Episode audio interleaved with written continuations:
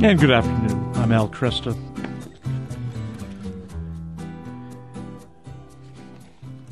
Let's face it, many, many, of us know nothing about Italian politics. And so when we see a story uh, pop onto the front page, or we see a YouTube uh, clip of uh, a candidate, uh, and we see that this candidate says things that we resonate with, we might get excited about it. So we had uh, recently, there's been actually an old statement from the uh, woman uh, who's recently been elected, I think, president or prime minister, and we'll actually sort that out in just a moment.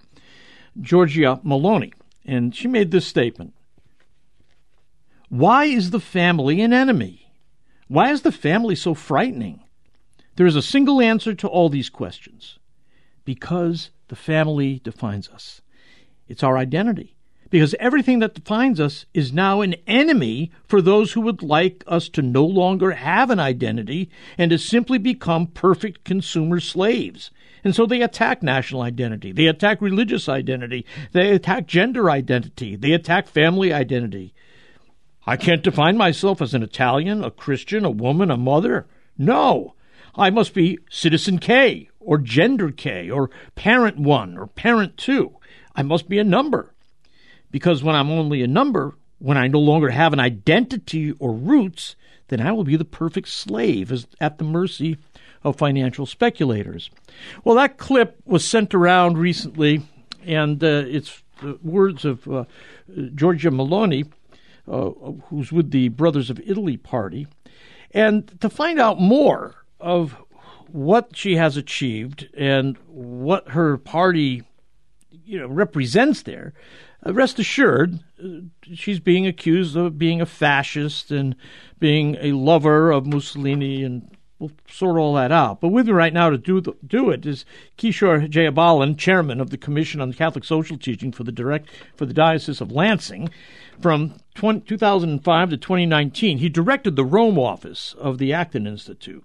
Before that, he served as staff member of the Vatican's Pontifical Council for Justice and Peace, uh, diplomatic attache for the permanent observer mission of the Holy See to the United Nations in New York. And, um, well, it's good to have you with me again, Kishore. Thanks. Thanks, Al. It's great to be with you. Let's start. Who is this woman, Giorgia Meloni? Yes. So, Giorgia Meloni, um, in really quite remarkably for a country like Italy, um, is the first female uh, I noticed you said prime minister. It's actually the president of the Council of Ministers in Italy, but colloquially we can say prime minister. Um, really, the head of the of the coalition government that's just that, that just came into into power, and she had served as a youth minister, the minister for the, the head of the Ministry for Youth under a previous Berlusconi government. But as a leader of a coalition in Italy, she's really um, come to the forefront and all the media reaction to her, um, rather than really celebrating what should be a you know a historic first, the first woman, but because she's not of the left, she's getting criticized. Yeah. And so her part. Her party, this for the Brothers of, Ital- of Italy, is of course the the main target because it, it has some derivation from the Italian Social Movement Party, which has some relationship with the past uh, fascist party in Mussolini. So of course that that's getting everybody's attention. But it's also meant that nobody be deceived. It's also meant to discredit her social conservatism and her pride in being um, an Italian and being a Catholic and, and standing up to the kind of progressive agenda. Yeah. So girl power is only to be celebrated uh, when it's girls of the left. Uh. yes, of course. Yeah. Of course. I mean, we saw that, of course, with, with Margaret Thatcher, yep. right? I mean, uh, you know, you're not you're not considered a true woman or a minority unless you're on the left. So, you know, I mean, this is old hat really for in Western politics, and it's really unfortunate. And I think it actually adds to people getting disgusted with the left and voting for people like Giorgia Meloni. Yeah. Because, yeah. you know, people say like you, you're so obviously biased and prejudiced against anybody who doesn't give you power, right, to the left. And you know, what's remarkable now is that you know she's she's being looked at as a as a closet authoritarian, even though she's pro Ukraine and pro European Union. She's being looked at as a threat to democracy um, just because she's not of the left. And the the irony is, of course, she replaced a technocratic government, which took power away from a democratically elected right wing government just four years ago. so the the charge of being undemocratic is is really is really rich and and not at all you know in in keeping in line with the truth of the way things actually are. You know, uh, they apply they throw the word fascist at her, and of course, fa- I I'm not sure anybody even knows what that means any longer. I mean, even in 1944, Orwell said the word had little meaning, and that was just what a year or two after uh, Mussolini was deposed. So it's it's a, it's a pejorative term. What they want to point to, though, is they say, well, look, uh, her political party has this tricolor flame as its emblem, and that goes back to uh, Mussolini's day. Uh, what do you make of that? Well, I mean, I, I mentioned that there was a party, the Italian Social Movement Party, which was the predecessor to the Brothers of Italy. What did have some of the kind of fascist members of Italy were part of that. Now, I mean, nobody's talking about bringing back fascism in Italy. This is all about what's happening now, right? Right. This is about this is about the um, that she's she's pro-life, right? She's against the LGBT agenda. She's against unrestricted illegal immigration, right? And these yep. are the these are the big issues. And of course, she was against the COVID lockdown. Now, her party was not part of the most recent technocratic government, so she was in a position to be able to criticize without being part of the government before. And those COVID lockdowns in Italy were very, very severe. Yes, I remember. You couldn't leave your house without a permit. Yep, I remember in, that. And in the country, right? Yep. And I think people are rebelling against this kind of. I mean, again, it's funny because the real authoritarians are on the left. She was rebelling, leading a movement against the technocratic government, which wasn't elected, which is driving the economy into the ground, which is really diluting Italian identity with with unmitigated immigration, right? And they've got and bad unemployment, right? Unemployment's high. Yeah. Um, economic growth is slow, but that's that's been the case in Italy for a while. The immigration issue remains a very important one in Italy, and I say this as a dark-skinned immigrant who lived in Italy for 20 years. Mm-hmm. That mm-hmm. Italians are very welcoming as a nation, but at the same time, since 2015, when Angela Merkel decided to open the floodgates not just to Germany, but to all of Europe. Um, and Italy being on the southernmost part of Europe um, in the Mediterranean is, is much more prone than any other country in, it, in Europe to immigration. Especially through Libya, you're getting a lot of African and uh, Muslim immigrants, and that is bound to change the character of the nation. Right. And I think a lot of people in Italy are saying, look, we want to be welcoming, we want to welcome the stranger, and we're, we're open to helping certainly refugees and asylum seekers. But mass immigration, and this is happening all over the West, mass immigration does change the character of a country. I remember when I first moved to Italy, um, there was an outspoken uh, conservative Catholic archbishop in Bologna, Cardinal Biffi, who said that he's all for bringing in more Filipinos and Nigerians because they tend to be Catholics, right? as as immigrants and right. be a better cultural fit into the country. And of course, he's attacked for that. But he, he purposely chose non-white yeah. Filipinos and Nigerians to say this is not about race, right? This is about beliefs and culture. We, as a Catholic country, should be able to choose who enters our country, and, sure. and that kind of thing really rankles the left, um, the multiculturalist left, which doesn't want. It's almost ashamed of its Christianity when it comes to protecting the, the core tenets of the faith. It wants Christianity when it, when it again when it agrees with a progressive left wing agenda. So on the environment, on uh, peace matters, on immigration, but on anything to do with right wing matters, it's it's a different story. Yeah, yeah. Uh, she's so she's been opposed to LGBTQ policies. She has been an opponent of unrestricted uh, immigration. Uh, she's good on the life issues, I, I suppose. Yes, yes. I mean, you know, I think she's uh, in Italy. You know, of course, the politics of something like abortion are, are quite different than here. Um, their abortion laws were not as unrestricted um, as they were under Roe v. Wade here, and, and as they again could be. Like we're talking in the state of Michigan now. Right. Like we could have um, something even worse than Roe v. Wade right. in, a, in a few weeks.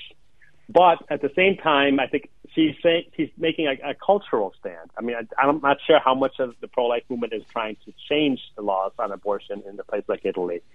But uh, you know, she is taking a cultural stand in favor of life, and and that by itself is remarkable.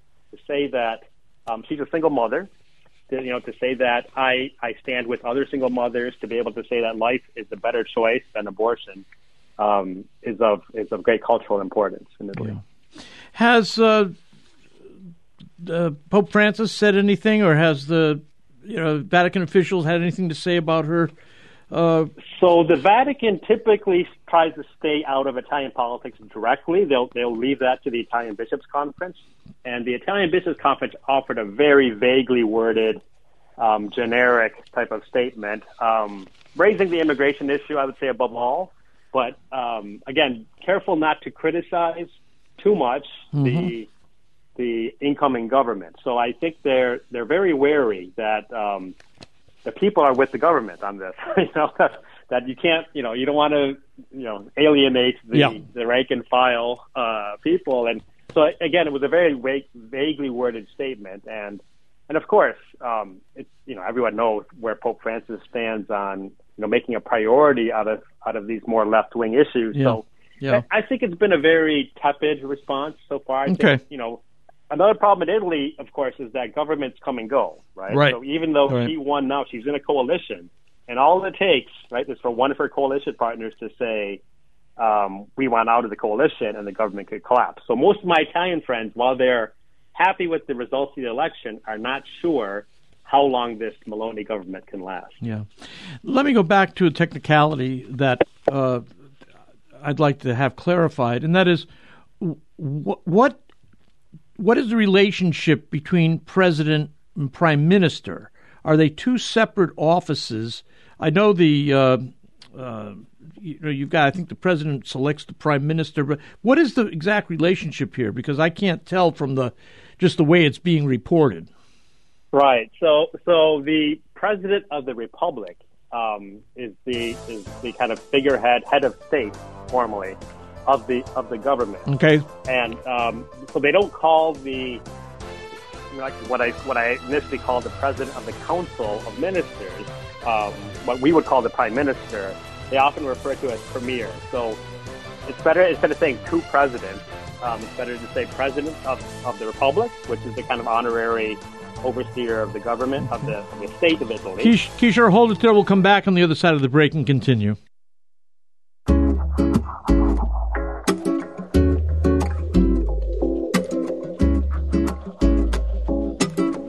Good afternoon. I'm Al Kresta, continuing conversation with Kishore Jayabalan about the Italian elections and the rise of uh, Giorgia Meloni, whose uh, a quote from a few years ago from a speech she gave at the World Meeting of Families has been circulating, getting people's attention. Also, I should mention too, YouTube actually took down uh, that quote, at least at one site where it appeared, claiming that it violated their community standards. Thankfully, people over at Reason Magazine challenged YouTube on it, and now YouTube said they erred in removing uh, that statement of hers. Uh, uh, I should also say that it wasn't universally removed from all uh, websites, but it was removed from the one particular one at least. Before the break, we were talking about uh, Italy and just trying to clarify uh, President, Prime Minister. Let me ask: in, when in the pecking order of a hierarchy, where is she? Uh, she she's not number one. So is she number two or three or four? No, no. She well, no. She's she's number one in the sense that she's the head of the government, right? Okay. the difference between the head of state and the head of government. In the United States, we don't have this distinction, yes. but in many other countries, they do. Well, in England, so, the Queen example, was head of st- head of state, and right, and and uh, yes. the Prime Minister was head of the government. Yes, and the Prime Minister in a parliamentary system, um, you know, the the Prime Minister, right, is the there's a council of ministers, and the Prime Minister is the first among those. Right. So Meloni, in in American English, we would definitely say Prime Minister, but in Italian the title is the President of the Council of Ministers. Gotcha. So gotcha. Italians don't want to keep things simple, so they have two presidents. if you want to call, if you want to, if you want to call it that. But in English, we say Prime Minister for what Meloni's doing. Yeah. And so she she is the the uh, putative head of the Italian government, no question. Now, the president of the republic um, does have an important function in confirming who the prime minister is. Gotcha. Now, typically, the president of the republic is a very old, elderly statesman, stays above the fray, doesn't uh, involve himself in the actual politics of the government. But if you, if you and your listeners might remember, in 2018, when Matteo Salvini, another right-wing politician, was uh, about to become prime minister, um, there was all kinds of interventions done to make sure that the coalition didn't put him at the front of the government and made him an interior minister, along with the Five Star movement, which was kind of a more of a left wing populist movement. So okay. they have ways of of throwing a monkey wrench into the gears if they don't like who's elected. Okay. Um, and so that that that could always happen, but I don't think so. It will happen with Meloni. Um, I have actually I haven't heard that from any of the my Italian friends, and I haven't seen that in the Italian press. Yeah. But as I said um, before the break, um, you know, with these coalition governments in Italy, all it takes is some internal strife um, among the parties, and the government can collapse. So it's never quite clear how long this government will last. They don't have a fixed term, say like four or five years, um, through which they can just simply govern. And why do you think uh, she is as popular as she is in Italy right now? Well, part but I would say the main reason is that she wasn't part of the technocratic government that had been in power, right? The mm-hmm. last okay. Years. So she's so different. Avoiding being yeah. in power is often uh, the best way to be popular, right? Because you're not right. making the hard decisions. Right. Exactly. You can't you can't take any flack for things that have been that have been um, proposed and put into place. And as I mentioned, also the COVID restrictions in Italy were very unpopular and very restrictive. Um, people might remember at the beginning of 2020 when uh, there were vaccine passports being issued in Italy. There were protests against the passports, and people were burning their vaccine passports. And it was very interesting, not because of the, they weren't doing this in the name of individual personal liberties um, to not be vaccinated. They were doing it because other people might not have those passports. So they were doing it almost in solidarity. They were burning their passports in solidarity with those who didn't have the vaccine, vaccinations done. It was a very interesting dynamic and that kind of sense of solidarity that exists still among the Italian people that didn't want to see people discriminated against for not being vaccinated. Interesting. Interesting. Yeah. So, does what role does the uh, Catholic faith play in among Italian politicians? How significant is it?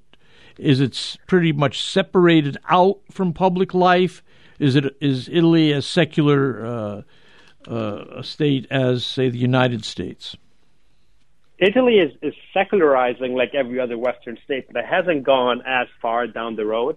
Okay. Now, rather than framing it in terms of the Catholic faith, I would say Catholic culture has become um, increasingly important as a political factor. So post World War Italy with the Christian Democratic parties, you had Christian Democrats of the right and Christian Democrats of the left. Mm-hmm. And that kind of held the center together and kept the communists out of power. Yep. Post Cold War, the Christian Democratic parties have kind of splintered and fallen away. And it looked like, you know, that was kind of the end of political Catholicism as a political force. Mm-hmm. But with the rise of uh, Silvio Berlusconi as kind of a rich populist uh, pol- politician, like with Donald Trump, he was kind of the proto Trump, I would say. Okay. Um, that kind of changed the dynamics of things because then it became much more about insider outsider politics, similar to what we saw in the UK and what we see here.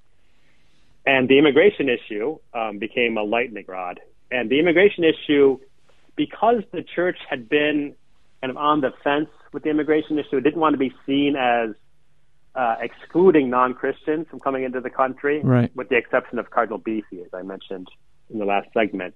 Um, you know, it, it, left a vacuum, a political vacuum, for somebody like a Matteo Salvi, Salvini or a Giorgia Meloni to come in and say, "I'm defending Italy. I'm defending Catholic Italy. I'm defending Catholic civilization." Yes, yes. In the name of restricting immigration. And that's, I think, a, a big part of that is because the bishops have been reluctant to be critical of unrestricted mass illegal immigration, which, by the way, is also very dangerous for the immigrants, right? Coming over on rafts from Africa and things Yeah. like that. Yeah. So th- they could have made a humanitarian uh, argument against illegal immigration, Mhm. but they they didn't do that because I think they didn't want to be seen as xenophobic or chauvinistic or anti-Muslim or Right. whatever it may be.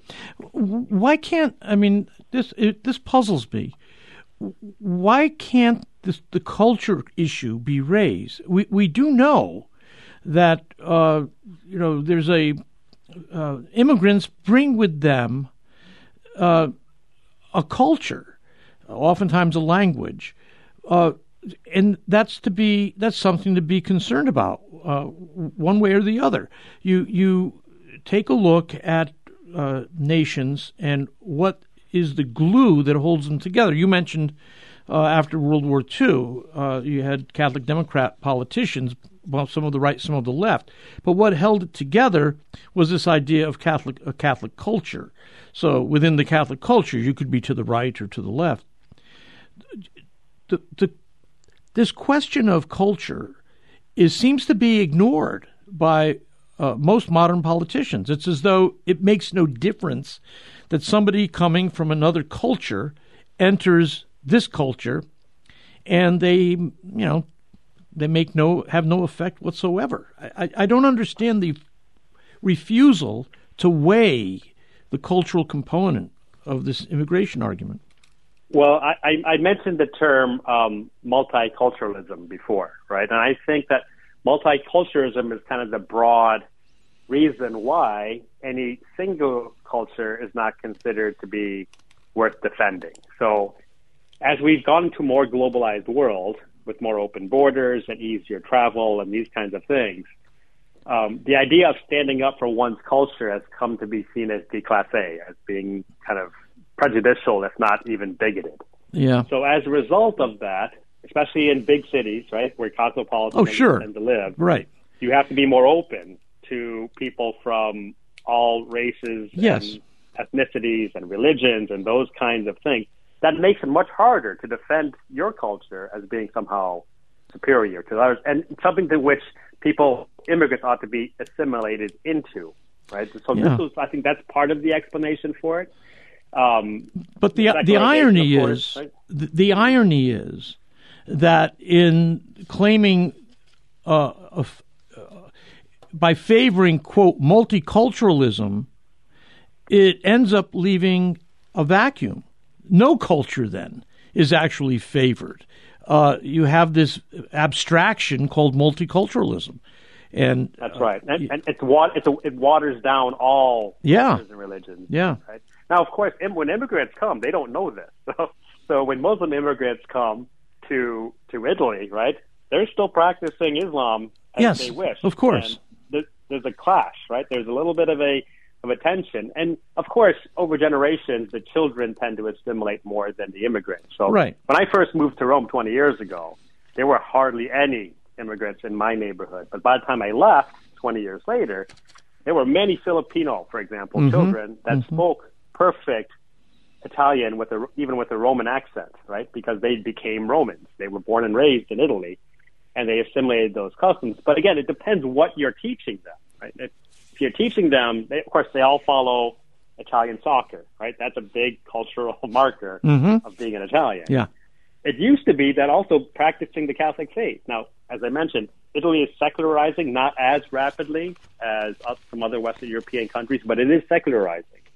So there is room for the church, and if the if the bishops won't do it, um, politicians will take advantage of this and say there's room for defending who we are, right, as a civilization, as a culture, and of course, Italy being an ancient civilization, um, these things don't go away very easily. Right. And if if people perceive that you're ashamed or embarrassed to be what we once were, um, you know, pe- people will pick up on them. That- They'll sense there's something wrong, right? That you're not you're not being proud of who you are in Right. the country, and that really does turn people off. People don't like to see their homes and their their countries denigrated by Yeah. their, especially by their own politicians, right? So you would think this is a no-brainer, but this it's a big blind spot for that kind of cosmopolitan um, elitist left, to not recognize that people are proud of their homes and, and want to defend it. Um, not you know they don't want to kick out immigrants. No, they want people to come to a place and respect what where they're coming. Yeah, exactly.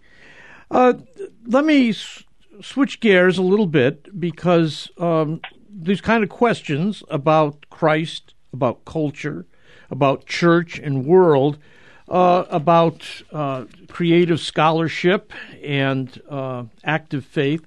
These kind of questions are going to be taken up in this Kateri Institute for Catholic Studies that you've been uh, developing. Uh, tell us what it is and where you are in the process. Yes, the, so the Kateri Institute is the is the uh, Kateri. Okay. Yeah, we need we need to put a pronunciation guide on the website. I will do that. Um, named named named after Saint Kateri Tekakwitha. So uh, speaking of multiculturalism, uh, Saint, I'm sure everybody knows who Saint Kateri is, but she was known as the Lily of the Mohawks, right? The first um, Native American saint uh, who lived in the seventh century in kind of what is now upstate New York and, and lower Quebec. Uh, a convert to the to the Catholic faith, um, who who really stood up for her faith in very difficult circumstances among the Iroquois people, and it um, it's a neat kind of patron saint for what we're trying to do with the Catholic Studies Institute at the University of Michigan in Ann Arbor. U of M, of course, is a very multicultural place that doesn't, you know, want to yep. hear necessarily about Catholic identity. So we thought this is the best name to use to promote Catholic studies and, at a big secular research university. And people can learn more about it at kateri.org, K-A-T-E-R-I dot org. Is that right? No, Kateri Institute. Kateri Institute.org. Very good. Yes. Thanks, Kishore.